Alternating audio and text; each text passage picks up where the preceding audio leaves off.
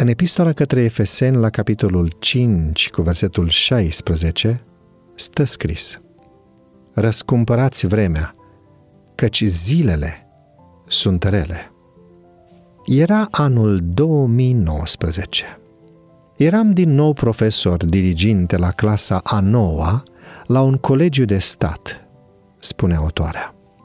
Multitudine de documente de completat, procese verbale de scris, interminabile situații de transmis urgent, încât ora părea de doar câteva minute, iar pauzele deveneau doar clipe de comunicare. Nu aveam timp să-i cunosc pe elevi, să-i ascult.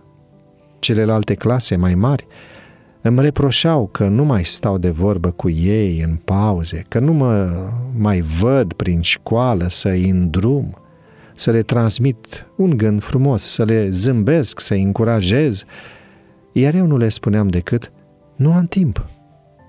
Într-o zi, când încercam să găsesc un filmuleț de scurt metraj pentru a-l folosi la o oră, am descoperit un clip muzical nou. N-avem timp. A fost pentru mine ca o redeșteptare, o conștientizare a faptului că în goana mea, după anumite sarcini de lucru, pierdeam din vedere ce era esențial.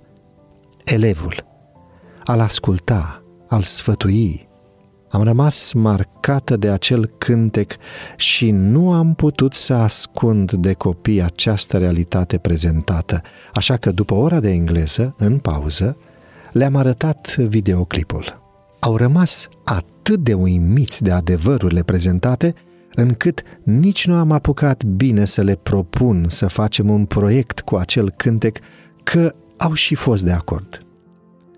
L-am cântat cu ei în clasă pe casa scării profesorilor, unde l-am filmat pentru un proiect și unde, deoarece răsuna pe holuri, ceilalți elevi ieșeau din clasă pentru a-l asculta. A fost ca o redeșteptare comună. Au învățat să prețuiască familia, prietenii, timpul petrecut în rugă, pentru a nu mai sfârși dezamăgiți și obosiți așa cum accentuează cântecul.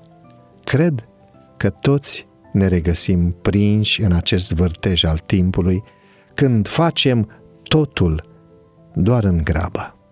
Iați timp astăzi să-l apreciezi pe cel de lângă tine, să comunici cu familia, să te rogi lui Dumnezeu și vei câștiga timp, vei deveni mai liniștit și mai motivat.